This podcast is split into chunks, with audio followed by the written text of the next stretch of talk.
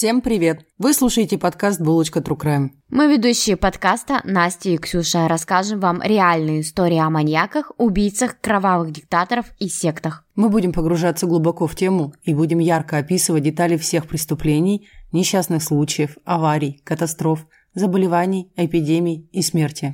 В подкасте присутствует ненормативная лексика и черный юмор. Подкаст не предназначен людям младше 18 лет, беременным или излишне впечатлительным людям. Некоторые темы мы будем маркировать как 21+. Если вам менее 18 лет, то приходите позже, когда вам исполнится 18.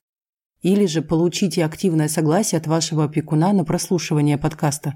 Мы не призываем, не убеждаем, не навязываем и не хотим никого оскорбить. Подкаст никаким образом не связан с политикой, религией, национализмом. Также не призывает к суициду, насилию, экстремизму и не является пропагандой чего-либо. Наш материал извлечен из открытых источников, смонтирован и опубликован со строго ознакомительной целью. Мы призываем к соблюдению законов вашей страны присутствия. Наливайте чаек, кофеек. Всем привет! Наша Настя, к сожалению, заболела, и поэтому сегодняшний выпуск я буду записывать одна. И это будет не продолжение про кливлендских пленниц, а я подниму другую интересную тему, которая меня очень взволновала. Когда я ознакомилась вообще с материалами и с историей, я узнала, что есть такое понятие, как вынужденный каннибализм. Это когда человек при угрозе своей жизни, что он может умереть голодной смертью, вынужден съесть человека. Вот так. Я знала различные виды каннибализма, что каннибализм бывает там, в результате голода, в результате какой-то пропаганды, бывает сексуально мотивированный каннибализм, религиозный, мистический, для устрашения там, в ходе войны. Вспомним Майя и их рассказы про то, как они поедали своих врагов. А про вынужденные я ничего не знала.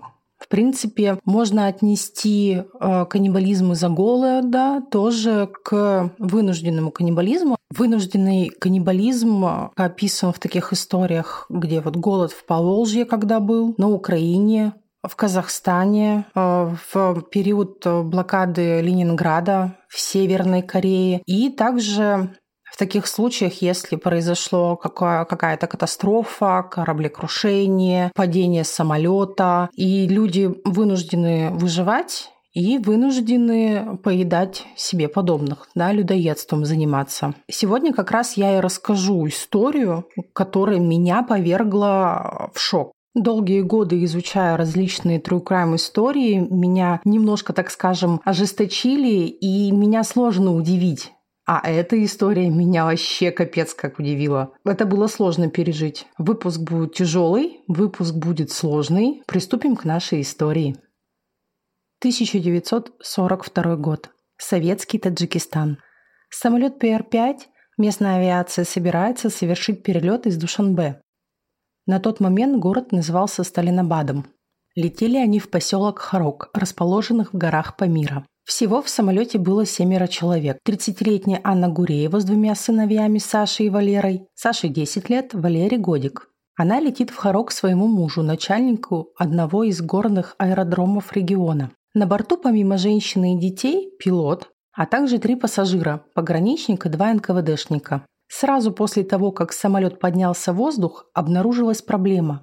Заклинило левое шасси. Пилот принял решение о возврате. Машина начала снижаться, но шасси внезапно убралось на место, и полет был продолжен. Примерно через 1,5 часа самолет достиг гор и полетел через ущелье. Горы Памира – одни из высочайших в мире, и такой маленький самолет не пролетал над горами, он летел между ними. Внезапно ухудшилась погода. Для горной местности это нормальное дело. Только что было солнечно, и вдруг небо заволокли тучи. Полет в ущелье стал чрезвычайно опасным, и пилот начал поднимать машину вверх, чтобы пройти над бурей. Но легкий одномоторный ПР-5 швырнуло в сторону. Самолет задел крылом скалу, его подбросило в воздух, а затем машина начала падать. Пилот пытался восстановить управление, но двигатель воздушного судна заглох, и ПР-5 врезался в огромный снежный занос чуть ли не на самой вершине высокой горы.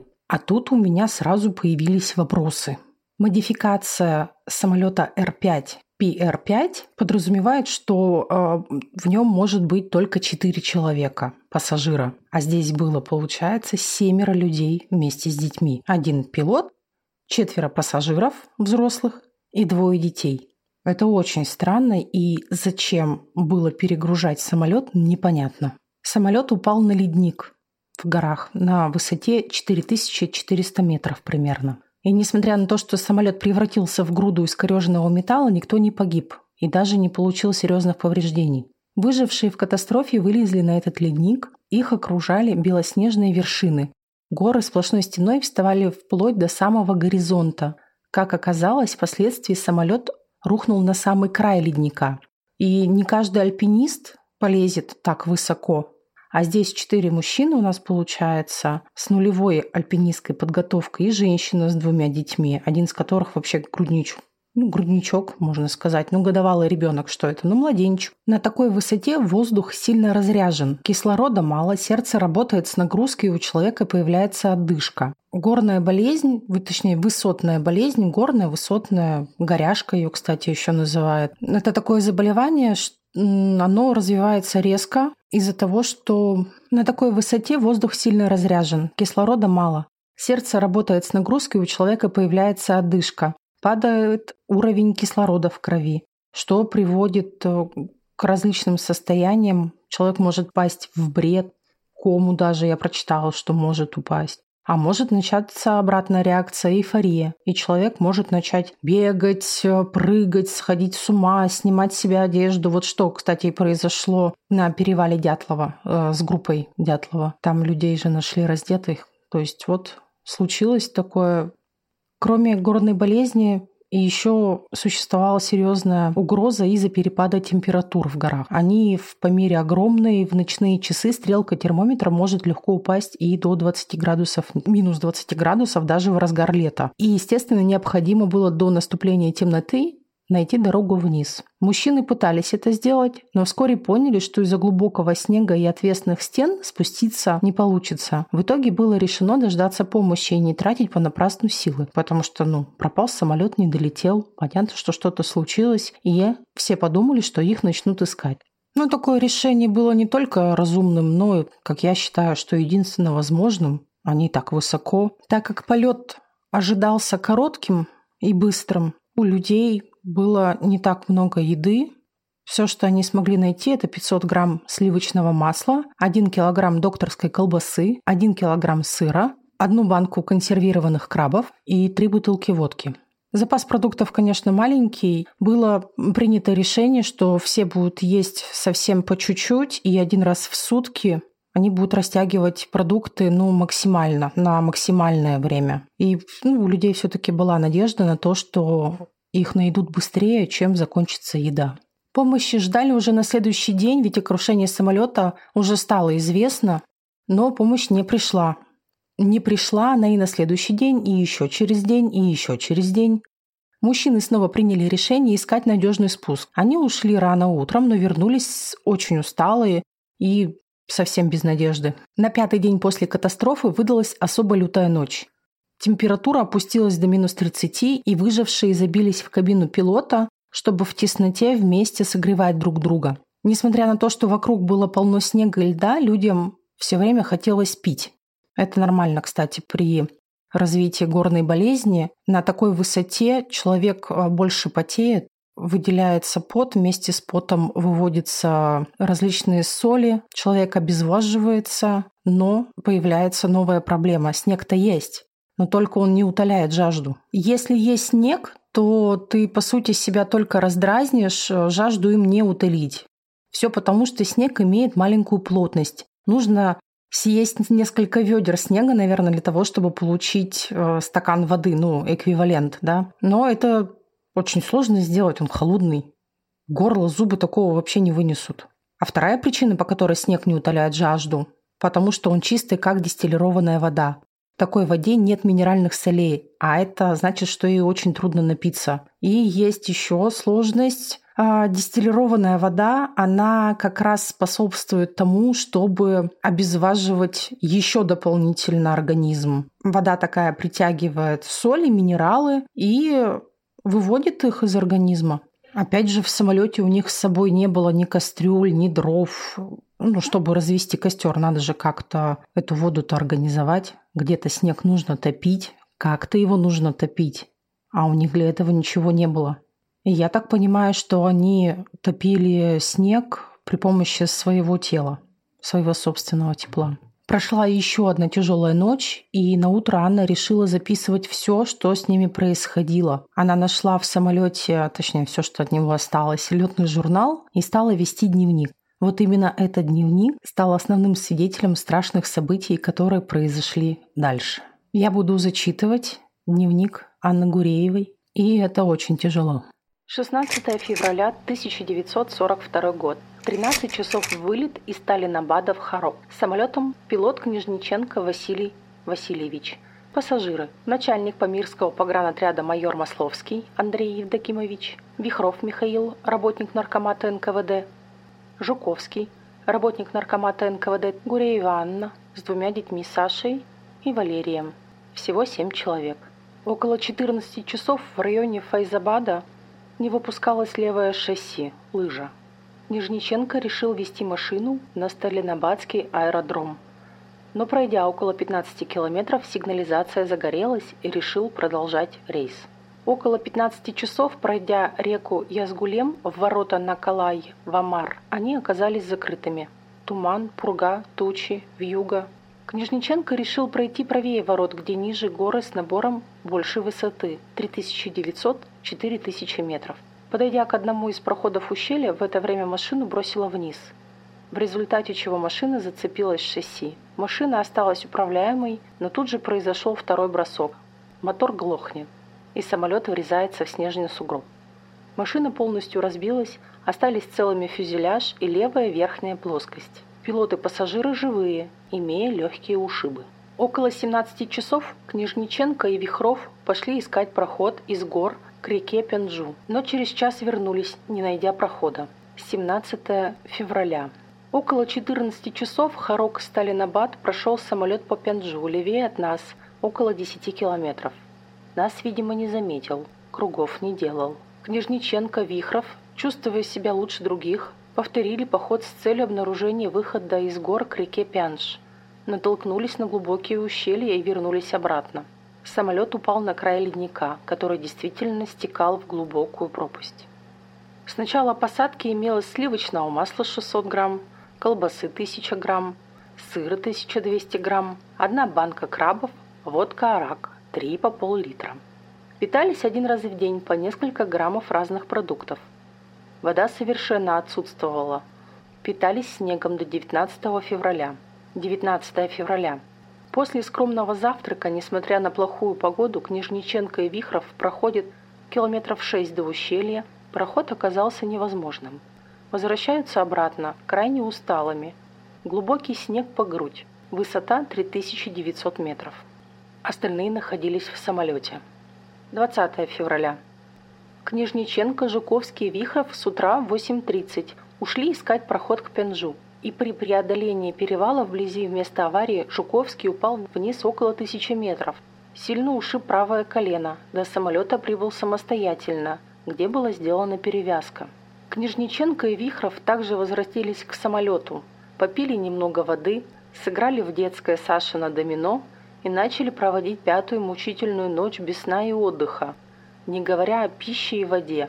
Сидели друг у друга на коленях в 4-местном купе, пытались каждую ночь выходить в фюзеляж самолета, но немедленно замерзали и уходили оттуда в тесную кабину пассажиров. Временами выходили за снегом и ели его. 21 февраля. Книжниченко и Вихров пытались искать путь к Пянджу, но пройдя подъем около 150 метров, вернулись к самолету. Гуреева согрела воды стакана по 1,5 на человека. Сыграли в домино и начали греть воду к ужину. Другой пищи нет. Силы всех начинают покидать. В 19 часов залезли в кабину на длительную мучительную ночь. 22 февраля. Весь день сидели в кабине. Нельзя было выйти. Бушевала пурга. Раза два откапывали вход в кабину. Воды из-за плохой погоды не делали. Съели по маленькому кусочку снега, на том и успокоились. В 20:21 выбегали по тревоге на улицу, кому-то послышалось 3 выстрела. Я сделал 3 ответных, но ничего не было слышно. А эту запись сделал Книжниченко. В принципе, идею бортового журнала подсказал он. Журнал вела Анна, а впоследствии он стал ее дневником. 23 февраля. С утра хорошая погода, в надежде, что нас обнаружат и подбросят теплых вещей. В 7 утра умер самый маленький из нашего коллектива Валерий Гуреев. 24-го годовщину РКК отмечаем стрельбой из ТТ. Я и Вихров начертили мишень номер 5 по габариту 6, дистанция 25 метров, патрон 3. Результаты: я дал 21 очко, Вихров 23 очка. Завтракаем. Съели последние 150 грамм сыра и 20 грамм масла. Продукты совсем закончились. В 9 утра, в 10 часу слышали 2 коротких очереди, винтовочные выстрелы. Я решил, что стреляет застава в честь праздника. Стало всем очень обидно, что рядом у дома застава каких-нибудь 12-13 километров. Максимум приходится погибать нелепою смертью. Вспомнили про то, что нас или плохо разыскивают, или совершенно не разыскивают. На коротком совещании решили способным 24-го идти последний раз, найти выход к Пянджу или умереть в пути. После того, как мужчины ушли искать выход, Анна с Сашей остались вдвоем. И дневник она вела уже от своего имени, а иногда туда писал и Саша. 25 февраля. Исключительно холодное, ничего не ели. Жуковский, Вихров, Книжниченко, Пянджу. В северо-западном направлении. Возвратились обратно ввиду сильного ветра. Я Вихрову отирала ноги, а Жуковскому руки. На коротком совещании решили ввиду иссякания последних сил, отсутствия питания, воды, курева и спичек, наличие плохой нелетной погоды и ждать самолета 10-11 сутки. Нет никакой надежды, когда чувствуешь, что жить осталось всего 2-3 дня. Масловский, Жуковский, Вихров, Книжниченко. Уходим 26-го. Наверх, к Пянджу. Независимо от погоды отдадим последние силы, но выйти в район Шипат Вознал. Остается в самолете Гуреева с ребенком, живым Сашей и мертвым Валерием. 26 февраля. Проводив их, мы с Сашей стали оттеплять кабину. Спичек у нас осталось 3 штуки.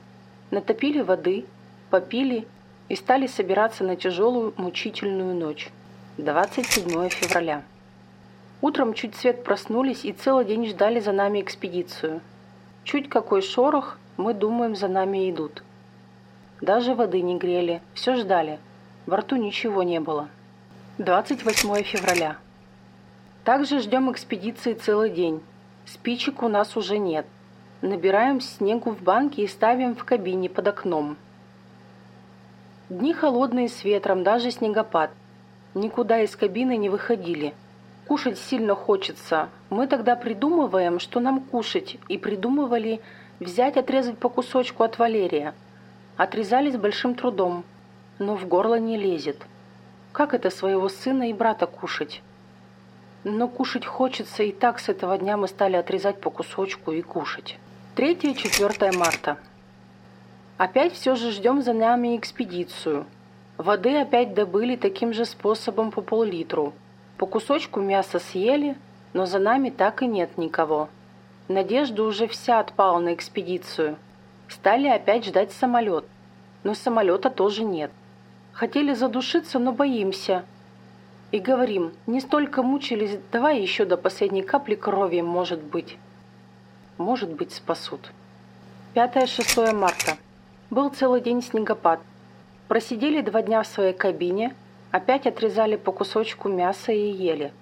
И стали искать, быть может, под сиденьем, не попадется ли кусочек сырка.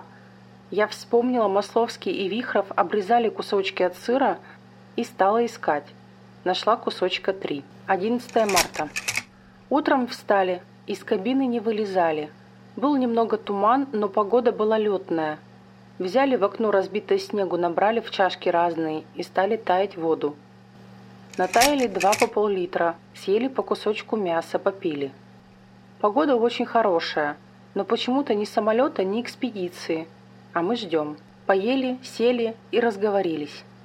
Как нам добраться до Хорога? Думали, но ничего не придумали, потому что мы такие беспомощные и бессильные. 13 марта. Погода опять-таки хорошая, но самолета экспедиции нет. Покушали, набрали воды 2 по пол-литра. Под окном растопили снег и сидели.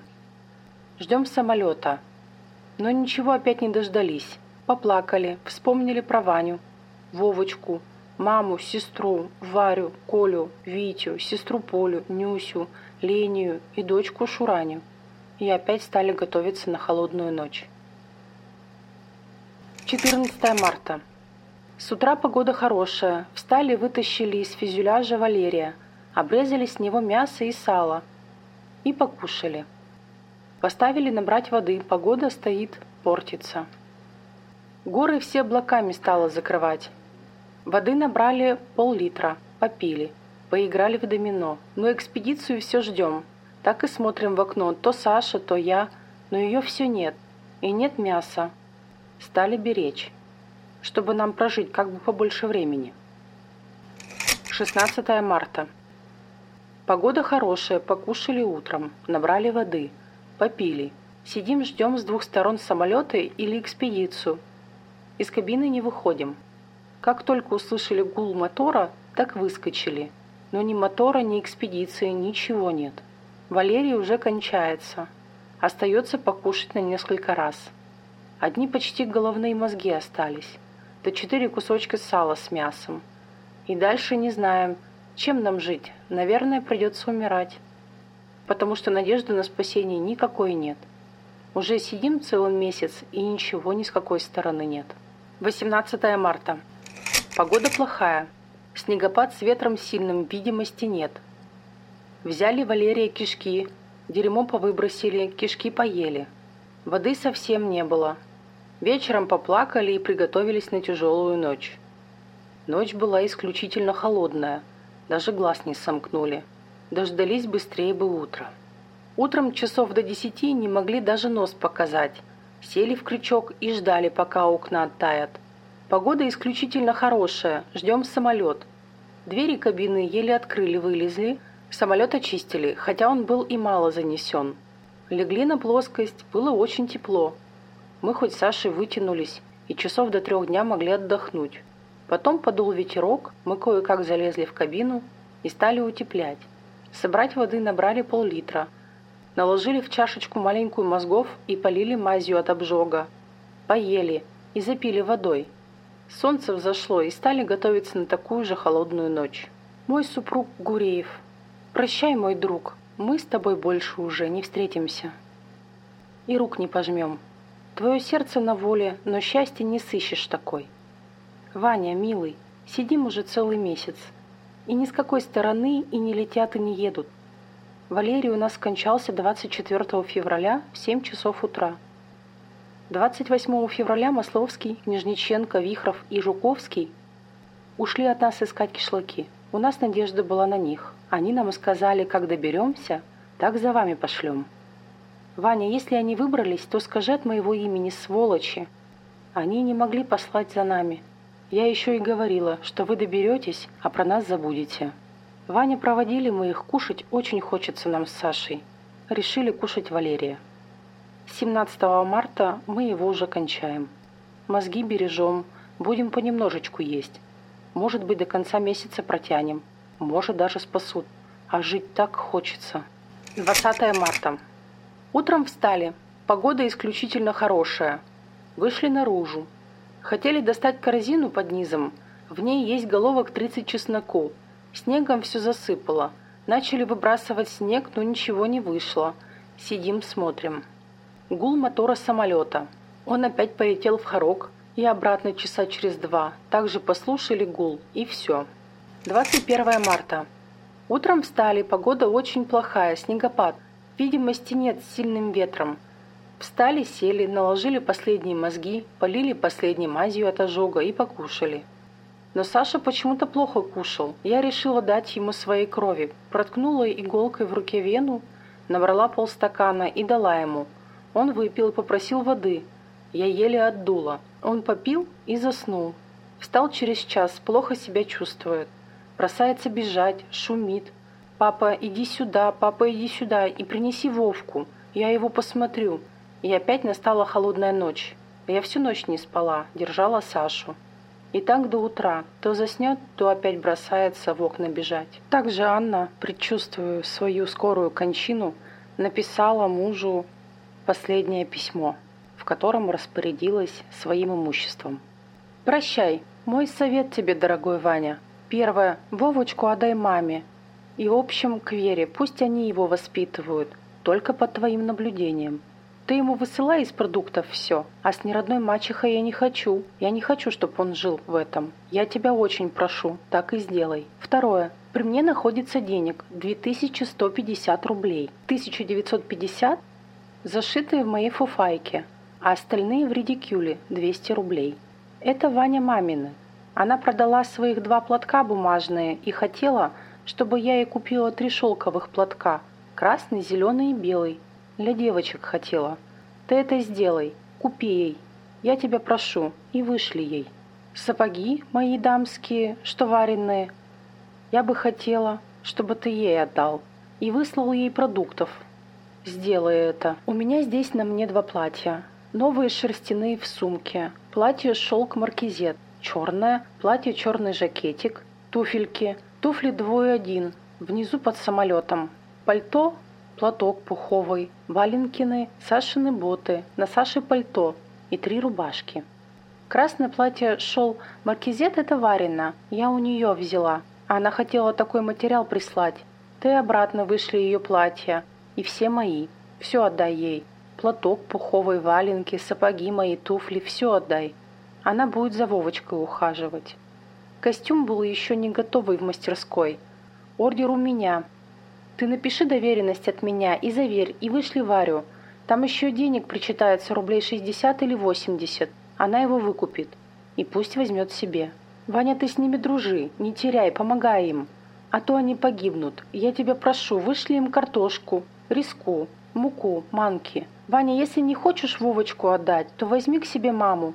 Пусть она у тебя будет за твою мать. И пусть будет ухаживать за Вовкой. Переписывайся с Полей, может, чего и вышли ей. 22 марта.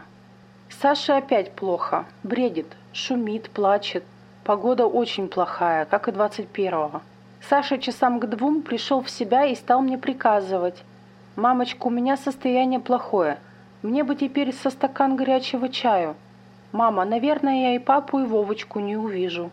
Мама, спасибо за твой уход ко мне. Если доберешься до Хорога, закажи кишмишу тете Вере. Напеките разных пышек и помяните меня. Витуля и Колян не будут знать меня, и опять сознание потерял. Мне так дико стало. Опять начало темнеть. Погода все бушует, и опять холодная ночь».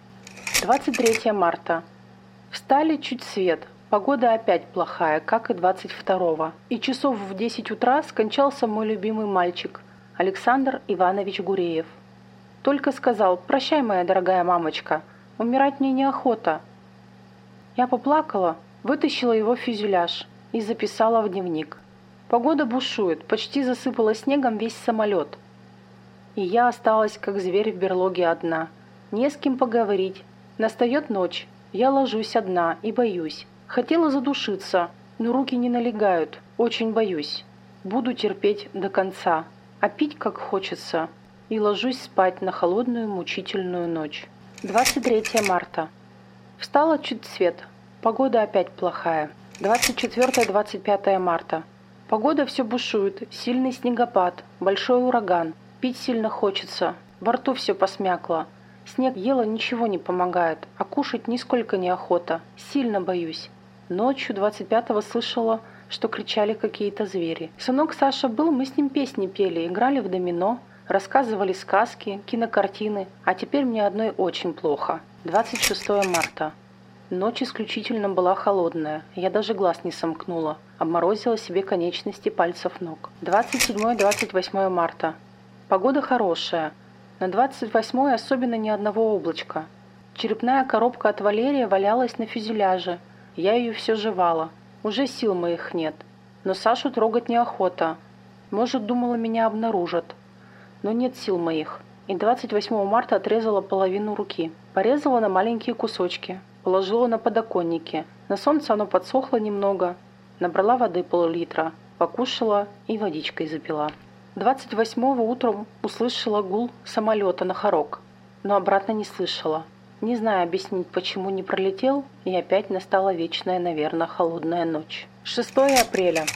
Погода очень плохая. Снегопад с сильным ветром. Так простояла целый день. Я даже воды не набрала нисколько. Утром съела кусочек мяса и села записывать чернилами дневник. И как раз солнце село. Погода стихла. Я весь дневник переписала и стала готовиться на мучительную ночь. 11 апреля. Сильный буран целый день до поздней ночи. Почти самолет весь занесло. Никогда такой метели еще не было. Я целый день просидела, даже в окно ничего не видно было. 13-14 апреля. 2 дня я сидела без воды. 13-го были 3 волка, сильно выли, влезли в окна. Я влезла в фюзеляж, там очень холодно. Я всю ночь продрогла, еле дождалась утра. И куда-то утром они скрылись и больше не приходили. Какие муки я здесь переношу. Теперь заделываю окна, чтобы никто не смог залезть в них. 18, 19 и 20 апреля. 18-го погода была очень хорошая. Сижу утром рано. Еще окна не оттаяли. Смотрю, самолет прямо надо мной пролетел. Я даже не успела повернуться. Это наверняка с Хорога. Не может быть, чтобы со Сталинабада. Я вылезла, легла на плоскость. Так жарко было. Я целый день проспала. 20-го ночью был сильный буран. Утром встала, хотела посмотреть, какая погода. Открыла окно. Но меня так занесло снегом, весь самолет выше окон. И так не знаю, хорошая погода или нет.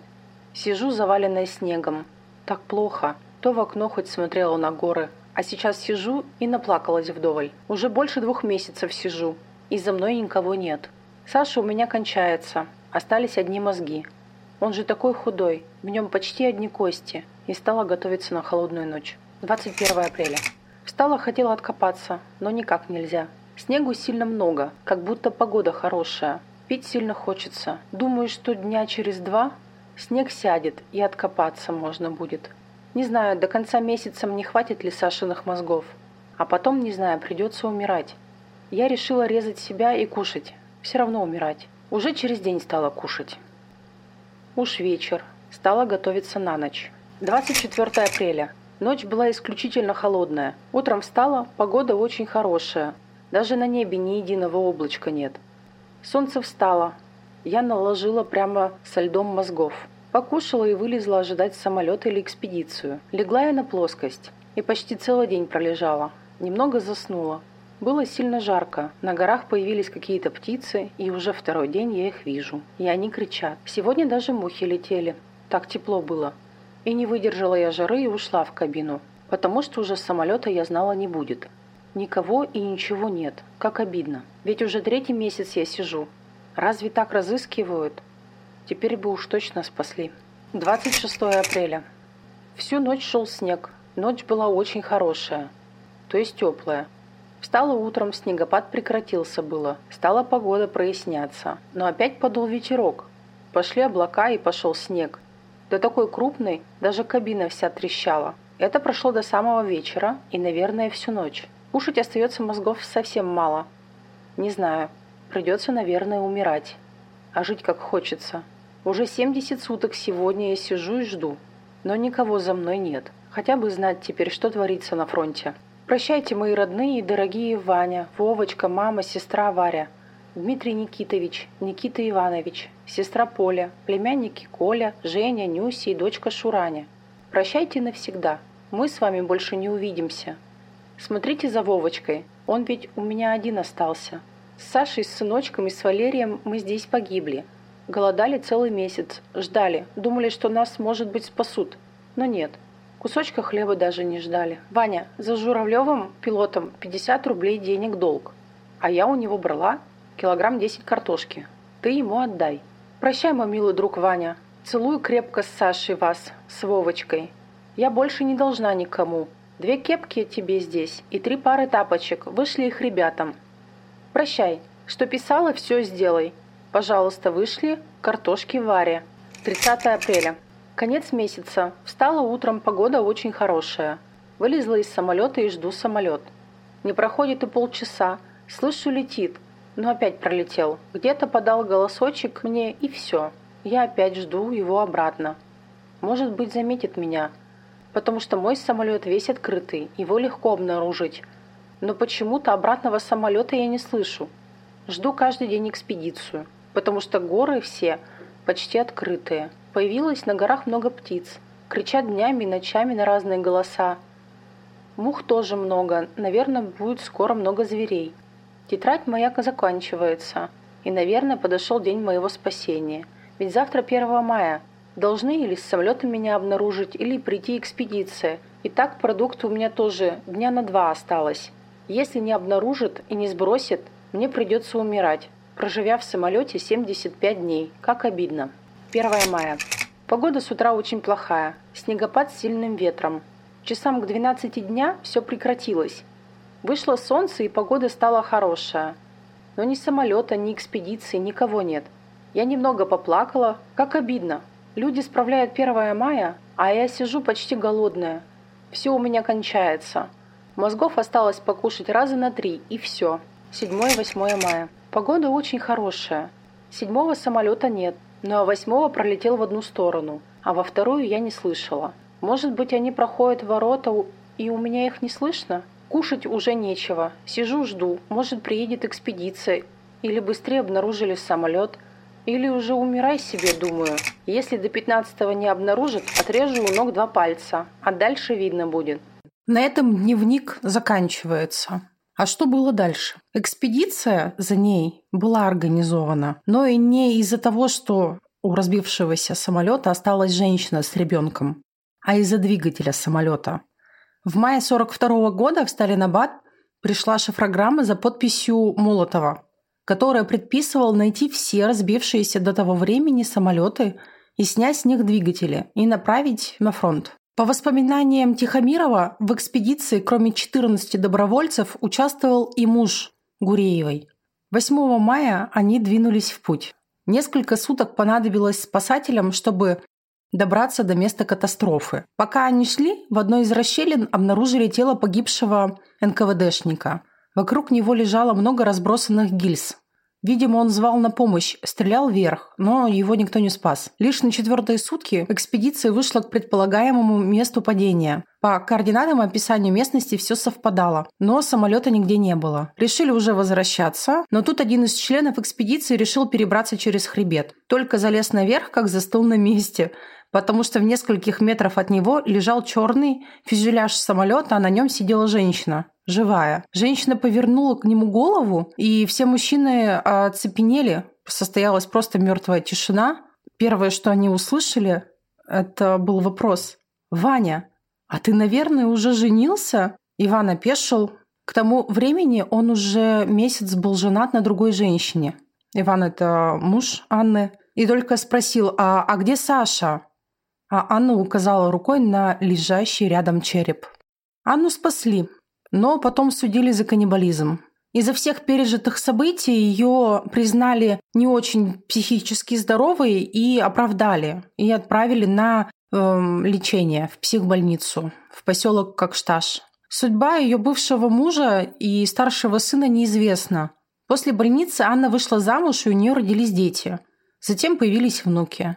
Она умерла в начале 90-х, примерно в 92-м году в Душанбе. Всю оставшуюся жизнь она никому не рассказывала о тех страшных месяцах, проведенных в горах. А ее дневники, которые были приобщены к уголовным делам, да, завели уголовное дело. И дневник, который вела Анна, был свидетельством того, что ее там оставили. Что касается тех 3, пилота, пограничника и НКВДшника, вот этих всех людей, то против них вот как раз и возбудили уголовное дело по факту оставления женщины с детьми в безвыходной ситуации. Их приговорили к разным срокам, а пилота вообще отправили на фронт, в штрафной батальон. В годы перестройки работники Душанбинского авиаотряда сняли с горы разбившийся самолет. Хотели его восстановить и выставить раритетную машину на показ в музее. Но в конце 80-х в республике началась гражданская война. Все русскоязычные авиаспециалисты спешно стали покидать республику. Им было уже не до этого самолета. По последним данным, разбившийся Р-5 так и пылится в одном из ангаров Душанбинского аэропорта, теперь уже независимого государства. Вот Анна пробыла в горах 85 дней. Собственно, вот такая история. Она меня очень сильно впечатлила. Я часто думаю о ней.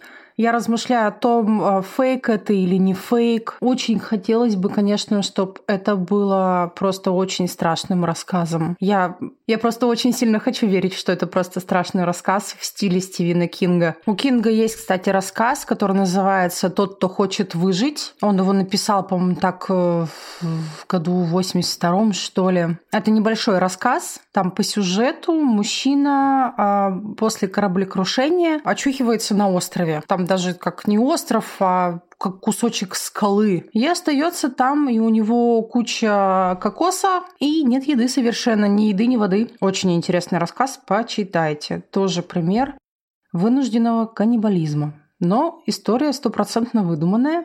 Я надеюсь, что Стивен Кинг это не писал с какой-то настоящей историей. Делитесь этой историей с друзьями.